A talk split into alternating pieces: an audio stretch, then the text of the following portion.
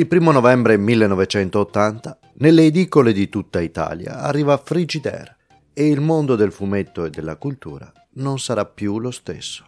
Una rivista fatta di furore estetico, provocazioni, eccessi e lussuria, confezionati con maestria da sei personalità geniali, fin troppo consapevoli di stare lavorando per dei posteri che pochi di loro riusciranno a vedere. Il loro credo è rompere con il passato, contestare, scandalizzare e cedere oltre ogni logica artistica e poi congelare il tutto in un comodo formato di lusso. Vincenzo Sparagna, Stefano Tamburini, Tanino Liberatore, Massimo Mattioli, Filippo Scozzari, Andrea Pazienza un giornalista e cinque disegnatori, ma di più, sei autori, veri rivoluzionari, personalità spinose e individualiste, per una stagione irripetibile, lottano tra di loro e con il mondo, quello della cultura e del giornalismo, unendo le vette e i bassifondi tra Raymond Chandler, Mario Schifano, Tadeusz Cantor e Borivion. Pubblicano reportage scomodi, coinvolgono nel loro gioco perverso e geniale critici, musicisti, rocker, pornostar creano una rivista di lusso che rifiuta le elite di massa e poi la distribuiscono gratuitamente nelle carceri. Sono amati dagli intellettuali e dai giovani e odiati dai politici, che ritirano quei finanziamenti come testata culturale che non erano stati negati neppure a Playman. Oggi Frigidaire esiste ancora ed è diventata una repubblica indipendente nascosta tra i monti dell'Umbria. La prima straordinaria stagione di questa rivista nasce dalla disillusione e dal fallimento. Il fallimento degli ideali politici e sociali del movimento 77, ultima propagine del 68 italiano,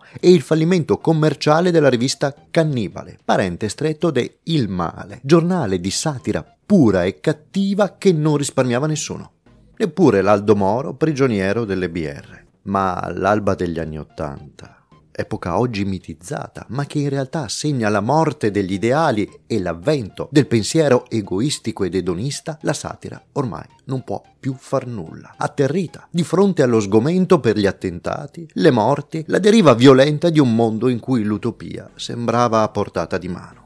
La passione politica sfuma. Ormai si è capito che la fantasia non andrà mai al potere. Bando alle masse che non capiscono il valore liberatorio delle provocazioni, che rifiutano le avanguardie, che non hanno senso dell'umorismo, che muoia assassinata l'arte e come fanno i serial killer, che venga fatta a pezzi e messa in frigo. Tutto questo è Frigidaire e in queste due puntate del podcast di Mondo Serie vi racconterò dei suoi sei geniali fondatori. Vincenzo, l'irriducibile.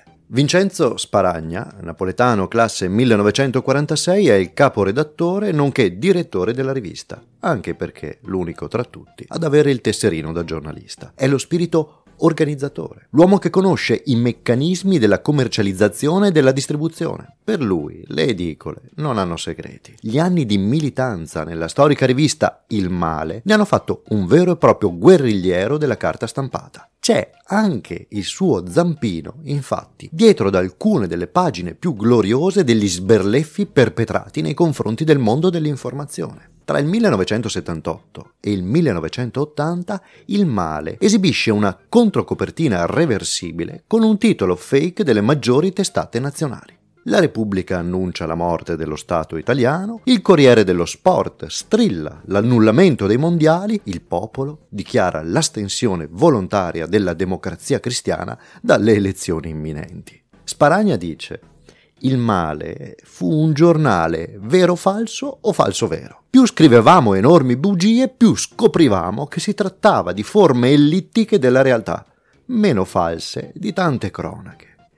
Poi il capolavoro la fake news che ha fatto la storia della cultura italiana. Il 3 maggio 1979 il male se ne esce con tre finte copertine de Il Paese Sera, La Stampa e Il Giorno. Tre titoli per un'unica sconcertante notizia. Arrestato a Velletri il capo delle Brigate Rosse. L'attore Ugo Tognazzi. Seguono foto dell'arresto che mostrano il popolare comico in manette mentre viene trascinato via a forza dai carabinieri tra lo sgomento di Vianello che poco dopo si dà alla latitanza e un Tony Negri che a Rebibbia brinda con champagne e attende la scarcerazione. La migliore burla mediatica dai tempi della guerra dei mondi. Sempre quell'anno Sparagna alza l'asticella, proiettandosi nel sabotaggio della stampa internazionale. Realizza una finta tribuna Ludu, quotidiano del Partito Comunista Polacco, con l'annuncio dello scioglimento del partito. E nell'estate del 1980 una falsa Pravda con la notizia della fine dell'Unione Sovietica. Nel 1983, infine, Sparagna realizza una fittizia Stella Rossa, la rivista dell'esercito sovietico, che distribuisce clandestinamente in Afghanistan alle truppe d'occupazione per annunciare basta con la guerra, tutti a casa. Come nei migliori film di spionaggio, l'intrepido giornalista attraversa il confine con i giornali nascosti in una vecchia automobile, tenendo le matrici e qualche copia di emergenza nel doppio fondo di una 24 ore. Per Frigidaire, Sparagna si mette in contatto coi corrispondenti più disparati per ottenere reportage di denuncia dalle zone più povere del mondo. C'è inoltre la sua mano dietro le due copertine che hanno fatto la storia della rivista, ovvero il corpo spogliato della deputata pornostar Ilona Staller, alias Cicciolina, sua grande amica, e la storica prima pagina del numero 6, con il nudo maschile integrale del celebre critico d'arte Achille Bonito Oliva.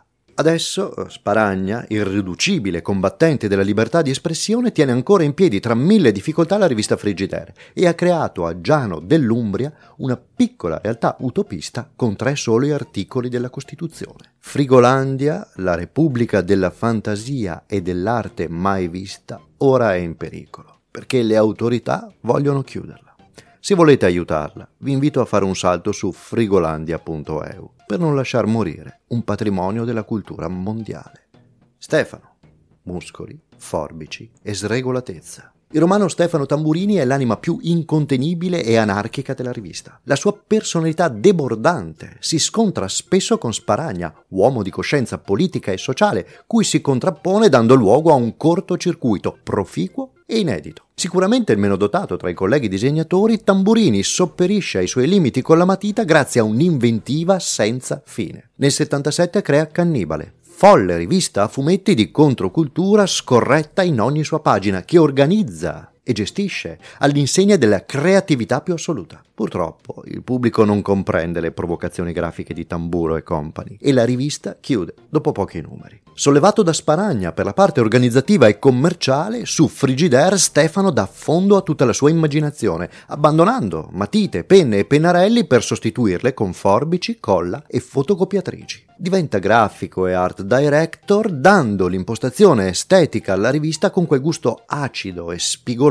che la rendono distinguibile tra mille. Inventa il fumetto senza disegnatore, Snake Agent, agente segreto protagonista di storie che si consumano alla velocità della luce e i cui disegni sono ricavati facendo scivolare vecchie pagine di autori fuori copyright sullo schermo della sua rank Xerox. Snake Agent è costituito interamente da folli strisce ipercinetiche che ridefiniscono il mondo del segno grafico 40 anni prima dei disegni automatici delle intelligenze artificiali. Contemporaneamente partorisce collage finto fashion commoventi ed evocativi, ma non solo. Musicista elettronico estremo, con lo pseudonimo di Mongoli Nazi, si inventa il personaggio di Red Vinyl, poi Ned Viryl. Ipercritico, musicale, acido e aggressivo, che nell'omonima rubrica si diverte a fare a pezzi e coprire di insulti i mostri sacri della musica. Bob Marley, Robert Wyatt, Brian Eno, David Byrne, Tamburo non risparmia nessuno. E più i lettori si incazzano, e più lui ci va giù duro.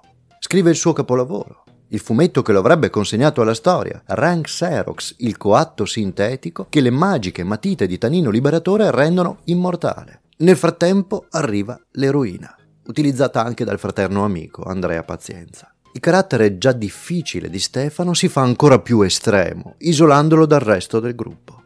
Infine, nell'aprile 1986, il padre di Tamburini telefona allarmato in redazione. Non sente il figlio da molti giorni e nessuno sa dove sia.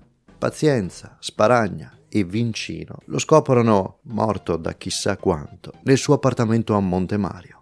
Il tanfo della decomposizione è tale che qualcuno aveva anche chiamato vigili e carabinieri. Nel bagno, i segni evidenti di un'ultima dose, quella letale. Andrea Pazienza, che conosce bene i rituali degli eroinomani, confida all'amico Scozzari che qualcosa in quella scena non gli torna.